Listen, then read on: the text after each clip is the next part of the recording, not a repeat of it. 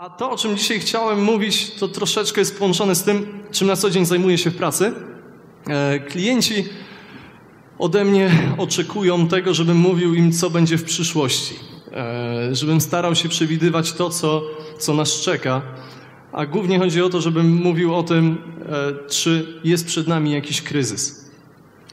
Dlatego bardzo dużo słucham, czytam na ten temat. Staram się edukować, poznawać, jak wygląda prawda, żeby na rynku makroekonomicznym, rynku międzynarodowym postarać się zgadnąć i przewidzieć to, co nas czeka. To, czy będzie lepiej, gorzej, czy wszystko będzie szło coraz gorzej, czy to będzie wolno, szybko, gwałtownie, w jaki sposób.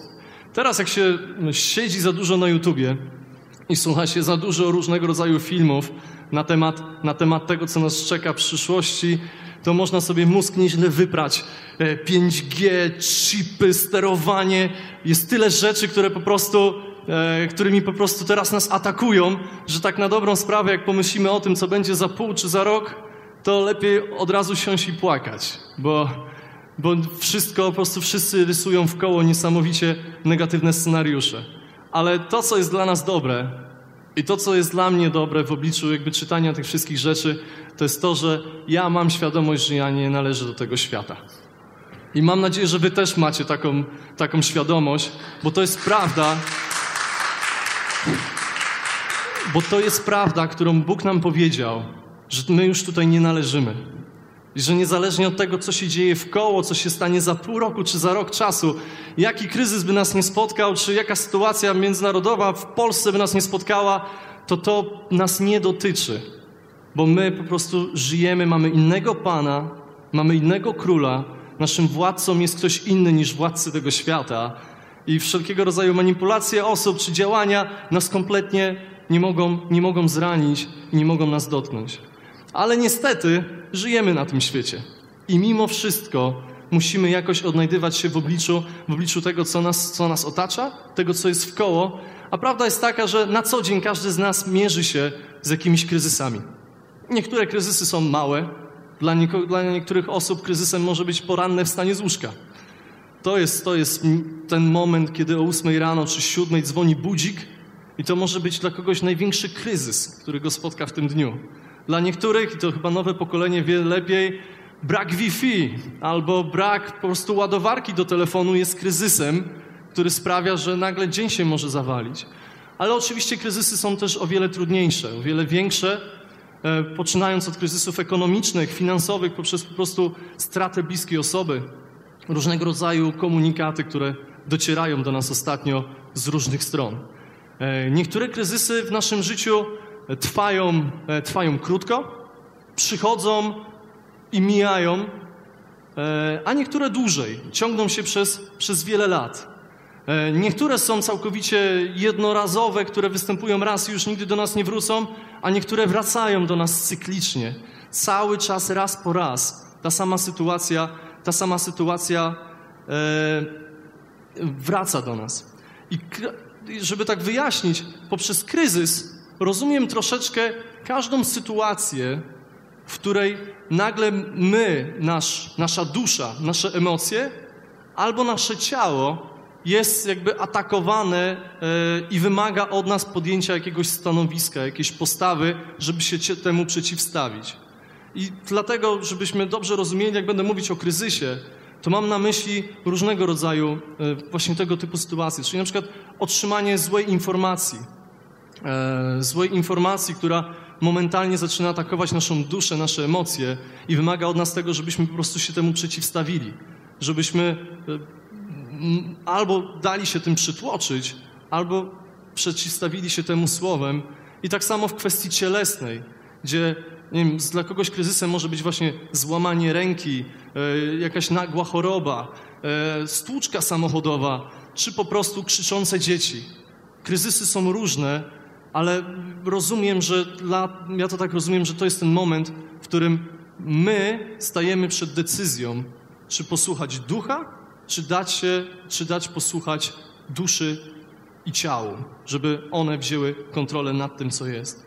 Kryzys wyciąga z nas prawdę.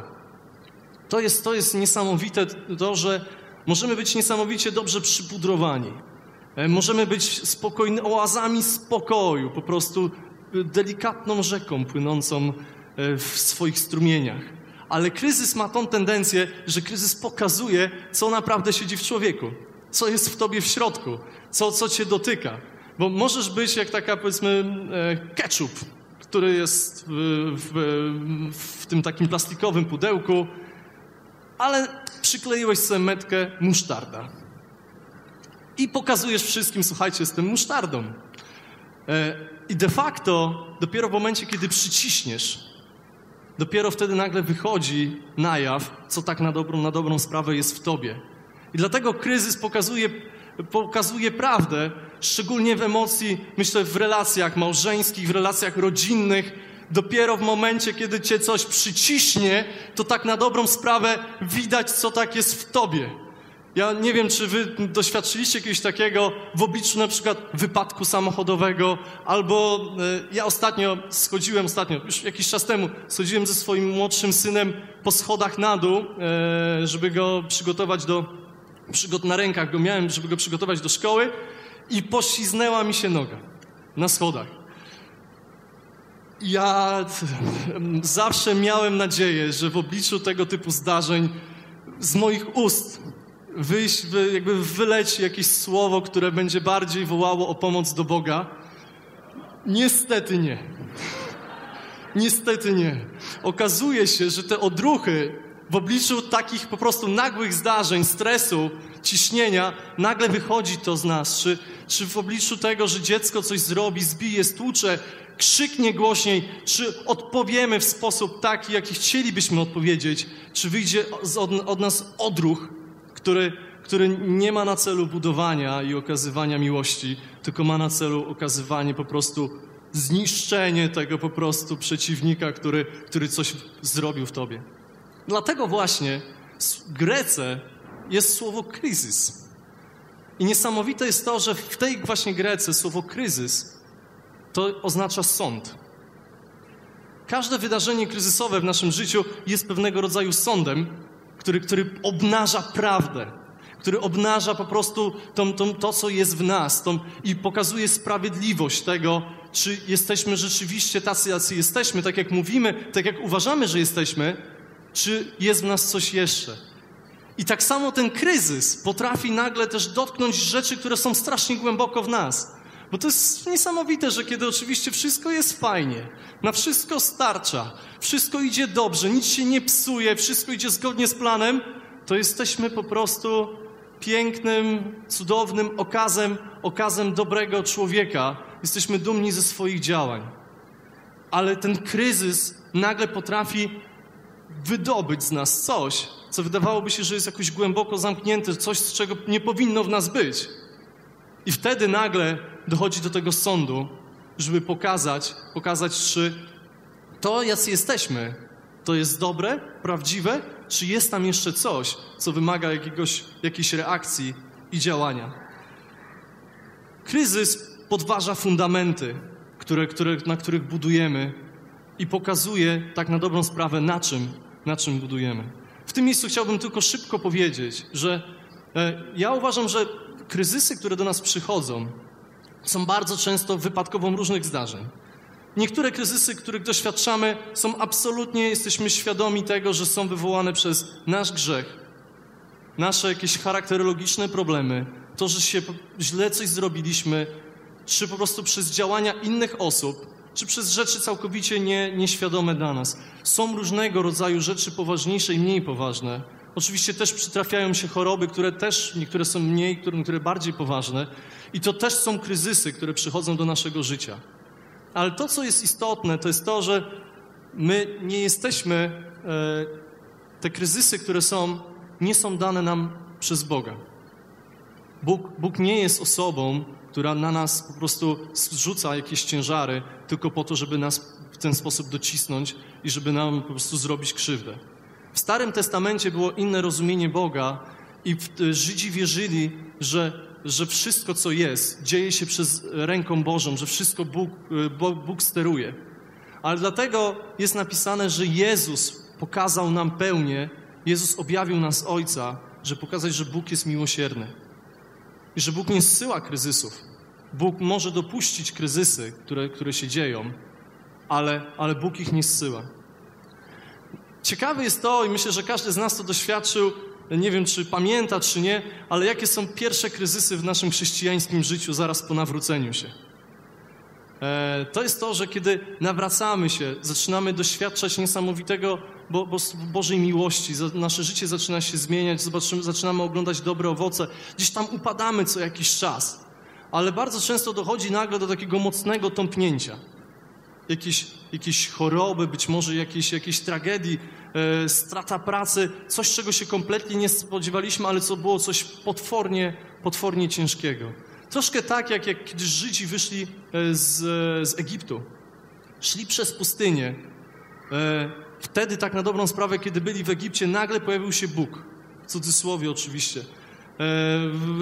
Przyszły plagi, zobaczyli, że Bóg o nich walczy, że chce ich wyprowadzić. Był Mojżesz, który im opowiadał o tym Bogu, robił niesamowite rzeczy. Oni wyszli, rozstąpiło się morze, doświadczali niesamowitych cudów. Później powstał namiot spotkania, ogień, który był i słup dymu, który był nad nimi, który ich prowadził, manna, przepiórki, niesamowite działanie Boże, które to było w ich życiu. I nagle Żydzi docierają na pewną oazę, która nazywa się Kadesz-Barnea.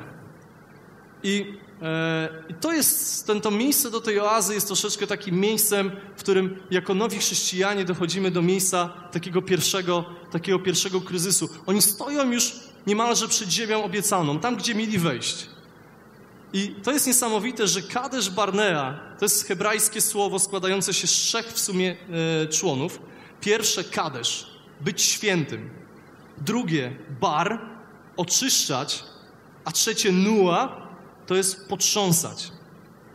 Czyli de facto to być świętym jest w rozumieniu permanentnym, takim nie stawanie się, tylko że to jest bycie świętym. I po hebrajsku Żydzi tłumaczą to jako święte oczyszczanie wędrowców. A ja to troszeczkę rozumiem jako oczyszczanie przez potrząsanie do świętości. I Żydzi wysyłają 12 zwiadowców do ziemi obiecanej, żeby oni ją sprawdzili, żeby zobaczyli, co ich tam czeka. I myślę, że możemy przeczytać szybko Księgę Liczb, rozdział 13, od 1 do 3. I przemówił Pan do Mojżesza tymi słowy. Wypraw mężów, aby poszli na zwiady do ziemi kananejskiej, którą daje synom izraelskim. Wyprawcie po jednym mężu z każdego plemienia ich ojców, wszystkich, którzy są wśród nich wodzami. Mojżesz wyprawił ich z pustyni Paran zgodnie z przykazaniem Pana. Wszyscy ci mężowie byli naczelnikami wśród synów izraelskich. Oni poszli 40 dni, chodzili po tej ziemi, zbierali owoce tej ziemi, winogrona, jabłka, figi i wrócili po 40 dniach z powrotem do obozu. I wszyscy opowiadali o tym, jak to było tam wspaniale, jakie są niesamowite płody tej ziemi, że jest to rzeczywiście ziemia miodem i mlekiem płynąca, że jest tam wspaniale, ale wszyscy, prawie że wszyscy, poza tylko 2 osobami, mówili, że poza Jozuem i Kalebem, mówili, że nie mamy szans zdobyć tej ziemi.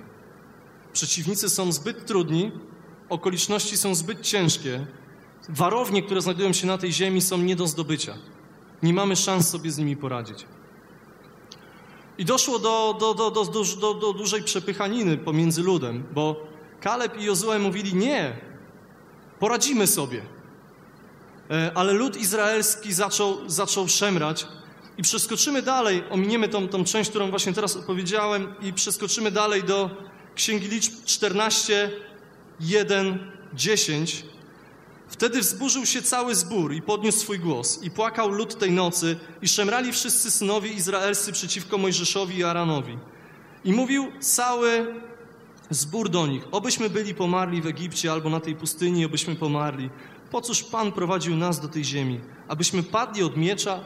Aby nasze żony i dzieci stały się łupem? Czy nie lepiej nam wrócić do Egiptu? I mówili jeden do drugiego. Obierzmy sobie wodza i wróćmy do Egiptu. A Mojżesz i Aaron padli na twarz przed całym zgromadzeniem zboru synów izraelskich.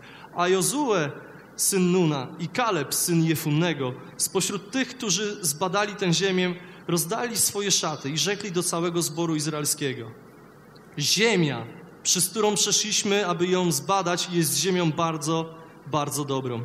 Jeżeli Pan ma w nas upodobanie, to wprowadzi nas do tej ziemi i da nam tę ziemię, która opływa w mleko i miód. Tylko nie buntujcie się przeciwko Panu. Nie lękajcie się ludu tej ziemi, będą oni naszym pokarmem. Odeszła od nich ich osłona, a Pan jest z nami. Nie bójcie się ich. A gdy cały zbór zamierzał ich ukamienować, chwała Pana ukazała się w namiocie zgromadzenia wszystkim synom Izraela. Zobaczcie, jak to fajnie pokazuje to, że dopiero w obliczu kryzysu nagle wyszło to, co cały czas siedzi gdzieś siedzi w Izraelu, które cały czas swoim umysłem jest gdzieś w Egipcie. Ten kryzys uwidocznił to, że oni tak na dobrą sprawę cały czas nie ufają Bogu, że Bóg jest z nimi. Tylko Kaleb i Jozue mieli w sobie tą postawę, która Bogu się spodobała do tego stopnia, że oni jako jedyni weszli do tej ziemi 40 lat później. Jeden dzień zwiadu, jeden rok na pustyni. I to pokazuje, że ten kryzys w tym momencie przyniósł sąd do Izraela, który skończył się tym, że część z tych osób, które nie przyjęło tego słowa, dało się przybić przez okoliczności, uwierzyło w te okoliczności i w ten sposób wykazało niewiarę względem Boga i Jego wielkości. To spowodowało tym, że niestety nie weszli do ziemi obiecanej przez 40 kolejnych lat, szli przez pustynię. Kryzys przyniósł w tym czasie sąd. I zobaczcie też, że kryzys powraca. W sensie takim, że jeżeli jeden kryzys, jedna taka konfrontacja została przegrana w tym wypadku, lud Izraela nie stanął w miejscu wiary, nie stanął w miejscu zaufania Bogu, tylko stanął w miejscu strachu, w miejscu obaw, to 40 lat później ponownie stanęli przed tym samym miejscem. Ponownie stanęli przed tymi samymi warowniami, ponownie stanęli przed tą samą ziemią i ponownie musieli podjąć decyzję, co robimy dalej. Czy wchodzimy i walczymy, czy znowu zaczynamy mieć obawy o to, czy Bóg nas poprowadzi. Wodzem został Jozue, jako ten, który miał w sercu, przez 40 lat miał w sercu to pragnienie tego, że i pewność tego, że Bóg ich poprowadzi i że nic nie jest w stanie ich pokonać. Różne są postawy, które ludzie i my generalnie przyjmujemy względem kryzysu. W momencie, kiedy przytrafia nam się coś złego, bardzo często dochodzi do buntu. Czasami jest negacja, następuje negacja tego kryzysu. Czasami po prostu wyparcie. Negacja i wyparcie to samo. Próba zamiecenia tematu pod dywan. To jest to, z czym bardzo często się mierzymy w momencie, kiedy poddajemy się odruchom ciała.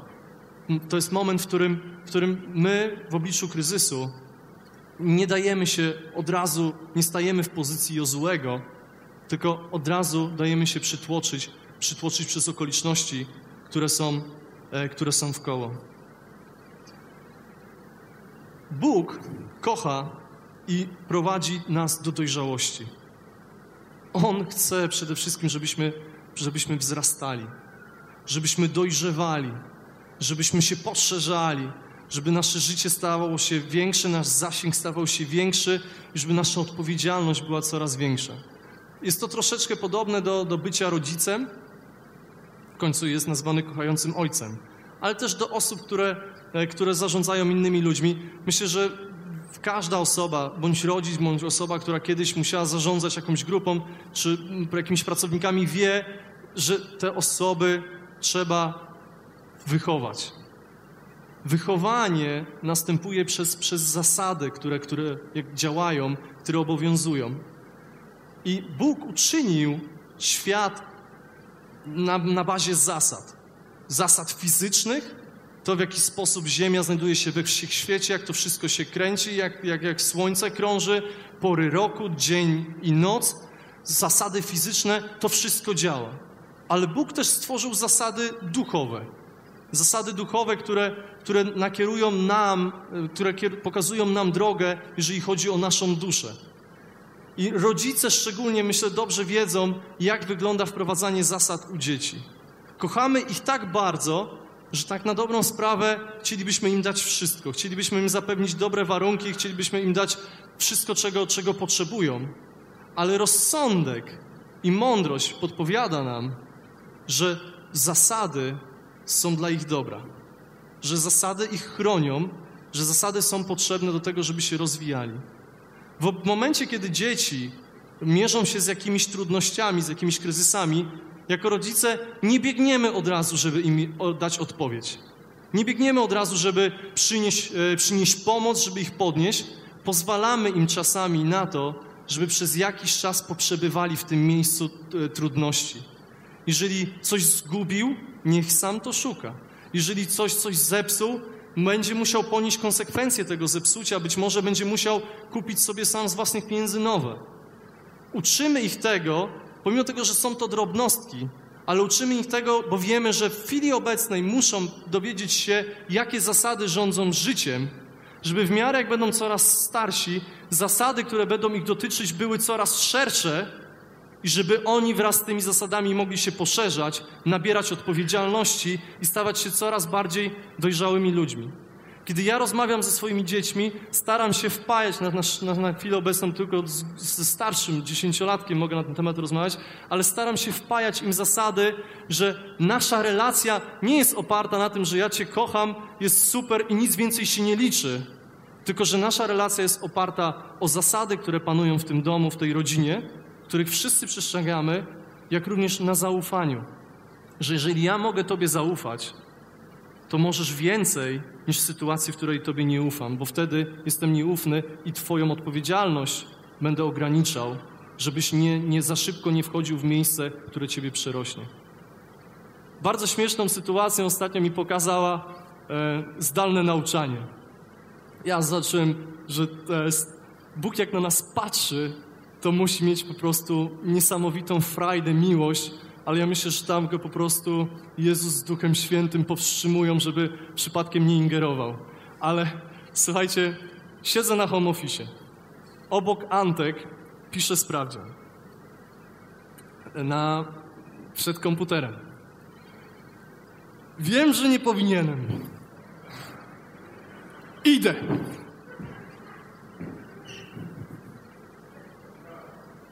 Zaglądam. I widzę, co on tam pisze. Ja przecież to wszystko wiem. I Antek odwraca się na mnie. Ten wzrok. A ja tylko powstrzymując siebie. I on wtedy bierze, patrzy, kreśli, wpisuje inny wynik. Był to sprawdzian z matematyki. Odwraca się do mnie. Walczę z sobą, żeby po prostu nie powiedzieć mu nic więcej. I w końcu on patrzy, znowu kasuje, wpisuje trzeci wynik i odchodzę. Ja myślę, że tak samo, naprawdę tak samo ma Bóg z nami. On wie, że nie może, że nasza dojrzałość, nasze miejsce, to miejsce odpowiedzialności, do którego musimy dojść, do których On chce, żebyśmy doszli, wymaga od nas, żebyśmy my zderzyli się z siłą materii, z zasadami tego świata, żebyśmy po prostu nauczyli się w nich żyć i funkcjonować. I pomimo tego, że czasami by chciał i najchętniej zabrałby wszystko, rozsuwając wszystkie przeciwności, to On wie, że potrzebujemy krok po kroku mierzyć się z tymi przeciwnościami, żeby dojść do pełni doskonałości. Że nie ma innej możliwości, żebyśmy do tego doszli. Że ja bym napisał za Antka cały ten sprawdzian, dostałby 5, byłoby super, ale co by znaczyła ta 5? Nauczyłoby go to, że nie musi brać odpowiedzialności za swoją edukację, bo jest obok tata, który mu pomoże w każdej chwili. Nauczyłoby go to oszukiwać i na pewno nie nauczyłoby go to zmierzyć się z tym poczuciem porażki, który do niego przyszedł w momencie, kiedy zobaczył końcową ocenę, która nie do końca zgadzała się z jego oczekiwaniami. Okradłbym go z tego, co życie mogłoby go nauczyć. Co to doświadczenie, ten kryzys, ten sprawdzian mógłby go nauczyć. I taki sam, myślę, jest Bóg, który jest kochającym Ojcem, który po prostu dał swojego Syna dla nas, który po prostu góry by dla nas przeniósł, wszystko by dla nas oczyścił na tej ziemi, ale widzi nas w przyszłości, wie, do jakiego miejsca musimy dotrzeć, wie, co do nas przewidział i wie, że my musimy krok po kroku przejść przez niektóre przeciwności, przełamać swoje ciało, przełamać swoją duszę, żeby dotrzeć do tego miejsca, które On chce. Pomimo tego, że czasami bierze i podpowiada. Czasami po prostu jest cały czas, żeby nas wesprzeć w momencie, kiedy widzi, że sobie nie radzimy. Ale wie, że nie może nas ograbić z tej lekcji, którą musimy przejść. I najlepsze jest to, że w życiu, tak jak w życiu dziecka, następuje progresja kryzysów, w cudzysłowie oczywiście. Czyli, że to nie jest tak, że wysiłki, które mamy, to nie jest tak, że one są cały czas konstant. W miarę jak dojrzewamy, w miarę jak stajemy się starsi, wyzwania, które są przed nami i kryzysy, które za tym przychodzą, też rosną. Też ta siła tych wyzwań rośnie i w ten sposób mamy po prostu ładną ścieżkę do góry, w której możemy się poszerzać, możemy rosnąć i możemy dochodzić do tego, do czego Bóg nas powołał. Ale Bóg w każdym miejscu, w każdym ciężarze, w każdej sytuacji, On już czeka z ukojeniem dla nas. On już czeka, jak tylko Antek skończył ten sprawdzian, ja od razu do niego podszedłem, przytuliłem, powiedziałem: super robota, fajnie, że ci ten sprawdzian wyszedł, z tego co widziałem, większość miałeś dobrze. I od razu po prostu jest odpowiedź, jest od razu feedback. Bo Bóg nie znęca się nad nami, On nie jest sadystą. On jest kochającym, sprawiedliwym Ojcem, który wszystko zrobi dla ciebie. Jezus, tak się nad tym zastanawiałem, to wskazał, zobaczyłem, że tak na dobrą sprawę w Biblii większość rzeczy, o których czytamy o Jezusie, to są wspaniałe owoce Jego służby. Czyli uzdrowienia, cuda, chodzenie po wodzie, niesamowite rzeczy, które On robił, dobrze zadawane pytania. Widzimy niesamowite jakby już przejawy tego, jakim był niesamowitym gościem, jakim był mądry, jakim był namaszczony, ale kiedy zastanowić się nad kryzysami, które go w życiu spotkały, to tak na dobrą sprawę widzimy dwa główne. Pierwsze, więcej moglibyśmy wymienić, ale takie dwa główne to jest post na pustyni i Golgota, która była poprzedzona modlitwą w Ogrodzie Oliwnym. W obydwu tych sytuacjach Jezus był sam. Wiedział, że jest sam i wiedział, że musi tę sytuację przejść sam. Zobaczcie, że zawsze, kiedy On w Biblii było napisane, że szedł się modlić, On się sam szedł modlić na górę. Sam szedł na spotkanie z Bogiem. Na pustynię szedł sam. I tak samo w Ogrodzie Oliwnym, pomimo kiedy staczał największą walkę jakby z decyzją, z tym, żeby pójść na następny dzień i dać się przybić do krzyża, mimo tego, że poprosił uczniów, żeby modlili się z Nim, żeby czuwali z Nim, pozostał w tej sytuacji ostatecznie sam. On się nie żalił ludziom na to, jaki wysiłek musi podjąć. On się nie żalił z tym, jakiego ciężkie życie spotkało. On przejawiał, był odpowiedzią dla ludzi. Cały czas dawał odpowiedź, przemawiał do ludzi, a kiedy szedł się żalić do Boga. W cudzysłowie oczywiście, nie wiemy, czy się żalił, ale szedł do Boga i rozmawiał z Nim na osobności. Na modlitwach nocnych, kiedy przemował swoje ciało na poście czy później na modlitwach po to, żeby z Bogiem spotkać się i żeby u Niego czerpać siłę do tego, żeby przezwyciężyć to co go czeka przed Nim.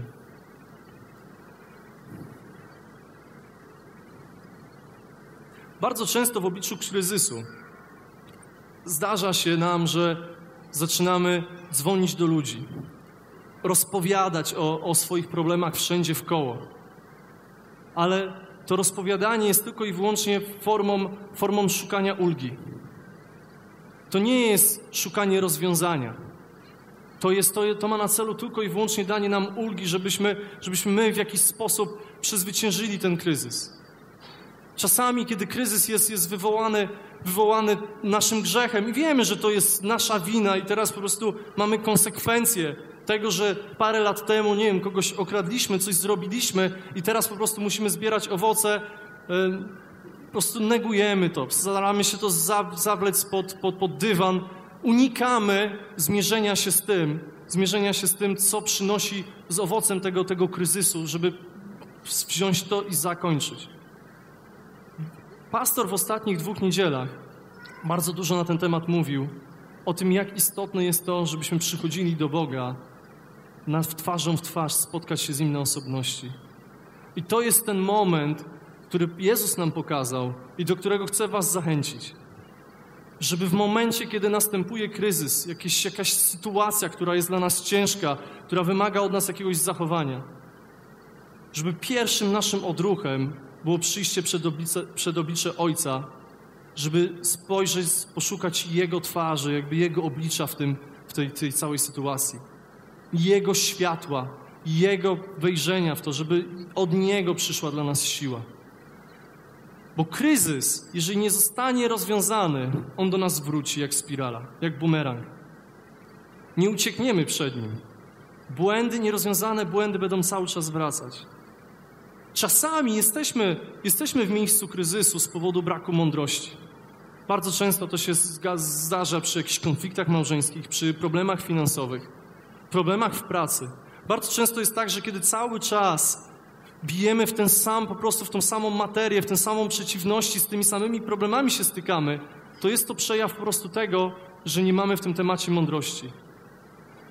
Ale to nie jest moment, żebyśmy szli i rozpowiadali wszystkim, żaląc się, jak trudnego mamy męża, jak trudno mamy żonę, jakiego fatalnego mamy szefa. To jest moment, żeby przyjść do Ojca, żeby spotkać się z Nim, pożalić się Jemu, powiedzieć: Boże, źle się z tym czuję, dlaczego to się tak dzieje? Dlaczego jestem w takim miejscu i cały czas powtarza się to samo? Co mogę zrobić, żeby było inaczej? I dopiero wtedy pójść i poszukać mądrości. Być może trzeba z kimś porozmawiać, kto przemówi do twojego życia. Ktoś, kto być może już przeżył to i jest w stanie ci coś doradzić. Być może trzeba przeczytać jakąś książkę na ten temat. Większość problemów, w których się znajdujemy i z którymi się borykamy, tak na dobrą sprawę bierze się właśnie z tego, że nie mamy w tym temacie mądrości. Jeżeli będziemy całe życie uciekać przed kryzysami, jeżeli będziemy uciekać przed wysiłkiem, który wiąże się z tym, żeby gdzieś podjąć walkę, to cały czas będziemy tylko i wyłącznie spijali konsekwencje tych zachowań i to będzie do nas wracało. I to niezależnie od tego, czy to jest wspomniane niewstawanie o 7:00 rano do pracy, tylko cały czas leżenie w łóżku do 10:00 rano, to będzie do ciebie wracało, bo cały czas będziesz żył w konsekwencji tego, że na poziomie swojego ciała przegrywasz. Poddajesz się po prostu Jemu i nie stajesz się narzędziem Boga, tylko stajesz się narzędziem swojego ciała. Czy są to twoje relacje? Jeżeli cały czas będziesz tylko uciekał od trudnych rozmów, wyjaśnienia sprawy, czy przede wszystkim dążenia do tego, żeby siebie zmienić, to w konsekwencji cały czas będziesz się to borykał, niezależnie od tego, czy to będzie osoba 1, 2 czy 3, przy bliższych relacjach cały czas będą wychodziły te same problemy. Dlatego pierwszym miejscem, do którego przychodzimy, to jest to, żebyśmy przyszli do Boga i u Niego poszukali ukojenia. Tak jak Jezus za każdym razem, kiedy musiał gdzieś stanąć, przede wszystkim w pierwszej kolejności przede wszystkim w pierwszej kolejności szedł do swojego ojca. Kryzys jest świetnym momentem do resetu. To jest niesamowite, że kryzys pomaga nam zmienić pewne rzeczy, które być może trwają u nas w życiu za długo. Takie dwa przykłady, które mam. Niedawno chyba wszyscy tutaj, czy większość z nas przechodziła już COVID. Moja żona przeżyła COVID w taki sposób, Karolina, że miała potworne problemy żołądkowe, które trwały przez kilka dni. Dla niej to był kryzys, który w tym wypadku, po prostu choroba, która sprawiła, że bardzo, bardzo ją przeczołgało. Ale ona już w drugim dniu leżenia w łóżku zaczęła czytać o wprowadzaniu diety. Powiedziała sobie, jeżeli teraz, po w zasadzie 3 dniach nie jedzenia niczego, nie rozpocznę diety, to już tego nie zrobię. I w momencie, kiedy wyzdrowiała i zaczęła już żyć normalnie, wprowadziła sobie dietę, którą zaczęła prowadzić. Kryzys nie był dla niej miejscem przybicia, tylko był dla niej miejscem rozpoczęcia czegoś nowego. Kryzysy pomagają nam zweryfikować miejsce, w którym jesteśmy. Mój brat prowadzi biznes dosyć skutecznie, patrząc po nim, jak żyje. Jest naprawdę w tym dobry. Zatrudnia dużo osób. Ale niestety sytuacja, którą mamy teraz, pandemiczna, dotknęła go dosyć mocno. I kiedy siedzę i rozmawiam z nim na ten temat, pomimo tego, że bardzo dużym odbiorcą jego usług były hotele, które w tym momencie w zasadzie nie funkcjonują, on nie wygląda na osobę, która siedzi z rozłożonymi rękami. On mówi, wiesz co, świetnie zarabiałem na tym, co robiłem, dlatego nie miałem motywacji do tego, żeby rozpocząć nowe rzeczy, ale od wielu lat wchodziły mi po głowie rzeczy, które muszę rozpocząć. I ten moment, który jest teraz, on rozpoczął, żeby zacząć badać rynek i żeby rozwinąć swoją firmę w innych kierunkach, których nigdy wcześniej nie robił, bo wiedział, że lepszy moment się teraz nie nadarzy. Że to jest moment zmiany. Kryzysy przynoszą nam okazję czasami do tego, żeby coś zmienić, żeby coś zrobić. Czasami może to w pracy, czasami jeżeli chodzi właśnie o kwestie zdrowotne, czasami przez głupi kryzys nagle mamy czas, żeby przeczytać książkę. Ale to od nas zależy, czy nawet jeżeli nie czytałeś niczego od roku, 2, ale to tylko i wyłącznie od nas zależy, czy ten moment, w którym leżysz w łóżku, wykorzystasz na oglądanie Netflixa, czy wykorzystasz na to, żeby poczytać, żeby poszukać troszeczkę więcej Boga w swoim domu, w którym jesteś. Kryzysy dają nam czasami w tym kontekście odpocznienie. Włączają taką pauzę, która pozwala nam przejść dalej. Kryzys też jest bardzo fajnie pokazany, w jaki sposób pomógł wczesnemu Kościołowi rozwinąć się z Ewangelią. Kiedy czytamy Dzieje Apostolskie, dochodzimy do rozdziału 7, gdzie czytamy o tym, jak niesamowite dzieła działy się w Jerozolimie w wyniku działań apostołów. Kościół się pomnażał, oni chodzili do świątyni, głosili Ewangelię, były cuda, ludzi zewsząd zwozili do Jerozolimy, żeby apostołowie mogli na nich nałożyć ręce. Jest napisane, że żyli w wspaniałej komunie, wszyscy oddawali swoje majątki, nikomu nic nie brakowało, codziennie gromadzili się na łamaniu chleba i na uwielbieniu Boga. Aż do rozdziału 8. Kiedy wcześniej czytamy o tym, że Szczepan został ukamienowany, a w konsekwencji rozpoczęły się olbrzymie prześladowania. I z naszej perspektywy, czy z perspektywy wtedy chrześcijan, nawróconych Żydów, widzimy to jako tragedię. Oni doświadczali potwornego ucisku. Ale ten kryzys, czytamy to w rozdziale 8, w wersecie 1, a Saul również zgadzał się z tym zabójstwem. W owym czasie rozpoczęło się wielkie prześladowanie zboru w Jerozolimie i wszyscy z wyjątkiem apostołów rozproszyli się po okręgach wiejskich Judei i Samarii. Im było tak dobrze w Jerozolimie, że tak na dobrą sprawę nie chciało im się stamtąd wyjeżdżać. Żyli w niesamowitej Bożej obecności, w miejscu bardzo komfortowym. I dopiero ten kryzys sprawił, że oni zaczęli uciekać z Jerozolimy. Zaczęli się rozjeżdżać do Tarsu, Damaszku, do wszystkich okolicznych miast, po to i tam, gdzie jechali, tam głosili Ewangelię. I nagle Ewangelia zaczęła się rozprzestrzeniać. I konsekwencją między innymi tego zdarzenia było to, że Saul dostał listy do tego, żeby jechać do Damaszku, żeby tam szukać chrześcijan i tam spotkał go Bóg. Gdyby nie to, gdyby się nie rozjechali, gdyby nie było tego kryzysu, Saul prawdopodobnie nie miałby intencji, żeby wyjeżdżać. Miałby dużo roboty cały czas w Jerozolimie. Od nas zależy, w jaki sposób wychodzimy naprzeciw kryzysowi. Ja mam, i myślę, że każdy z nas ma czasami doświadczenia w pracy typu takich, że przychodzicie, nagle jedna, druga, trzecia negatywna informacja i nagle jesteście spuszczony balonik. Najchętniej byście wrócili do domu i się położyli i poszli spać, bo już nic wam się nie chce.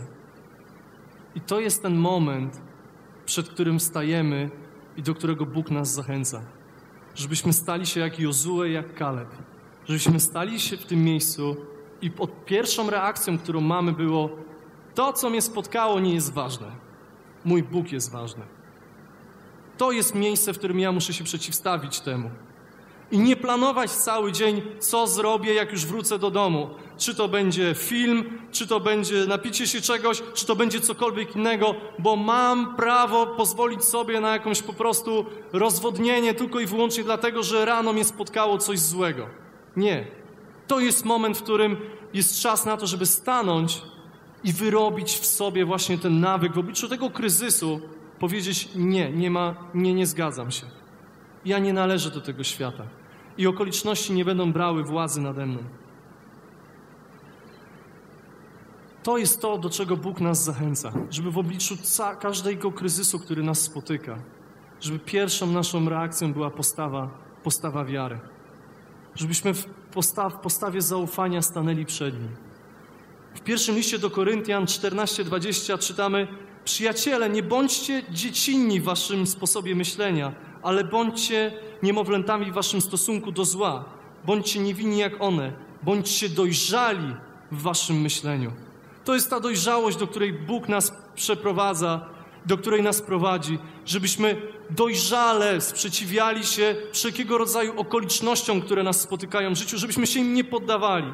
Ja zdaję sobie sprawę, że być może przykłady, o których omawiałem teraz, są być może lekkimi przykładami, a tymczasem część z was boryka się z jakimiś naprawdę trudnymi rzeczami. Nie traćcie nadziei. Bóg jest niezmienny. Śpiewaliśmy dzisiaj o tym uwielbieniu. Wszyscy, myślę, wypowiadaliśmy te słowa. Bóg jest ten sam, niezmienny, kochający, ma o was dobre myśli, kocha was bardzo mocno i chce dla was jak najlepiej. Jeżeli kryzys trwa długo, być może potrzebujesz pomocy, ale realnej pomocy, a nie rozmów z osobami wkoło. Bo być może trzeba coś zmienić, być może trzeba zmienić podejście, być może potrzebny jest jakiś reset. Ale przede wszystkim, żebyśmy wiedzieli, czyimi synami jesteśmy. Nie poddawajcie się i ufajcie Bogu w tym czasie, w którym jesteście. To jest to, do czego Bóg nas zachęca, żebyśmy mieli w sobie serce Jozuego i Kaleba. W obliczu tych przeciwności, nieważne jakie są te warownie, nieważne jak liczny i wielki jest ten lud, do którego idziemy, jeżeli Bóg nam powiedział, że mamy tam iść, to my tam dojdziemy. Ich pokonamy, bo Bóg będzie z nami. To jest to, że te momenty, kryzysy są momentami, w których możemy się dogrzebać do miejsc, w których być może wychodzi nasz zły fundament i zamienili ten fundament na coś innego, na to, co odbierzemy od Boga w naszej osobistej modlitwie, w osobistym spotkaniu, żeby wzmacniać ten fundament, który jest, że nawet jeżeli przyjdą wiatry, nawet jeżeli przyjdą deszcze, zmyłyby wszelki puder, zmyłyby wszelkie po prostu szpachle, która została położona, czy nawet jeżeli zerwany zostanie po prostu ta etykieta musztardy, to żeby doszło do tego miejsca, że ten fundament, który tam jest, to jest fundament, który jest zbudowany przede wszystkim na Bogu. I kończąc, chciałbym jeszcze tylko przeczytać Jana 16:33. Tu doznacie ucisku, ale odwagi. Ja odniosłem już zwycięstwo. Dzięki za odsłuchanie podcastu Kościoła Wrocław dla Jezusa. Przesłanie było dobre, prawda? Gwarantujemy, że to nie tylko teoria. Teraz Twój ruch, by zastosować je w swoim życiu. Jeśli chcesz dowiedzieć się o nas więcej, odwiedź stronę wdj.pl. Do usłyszenia!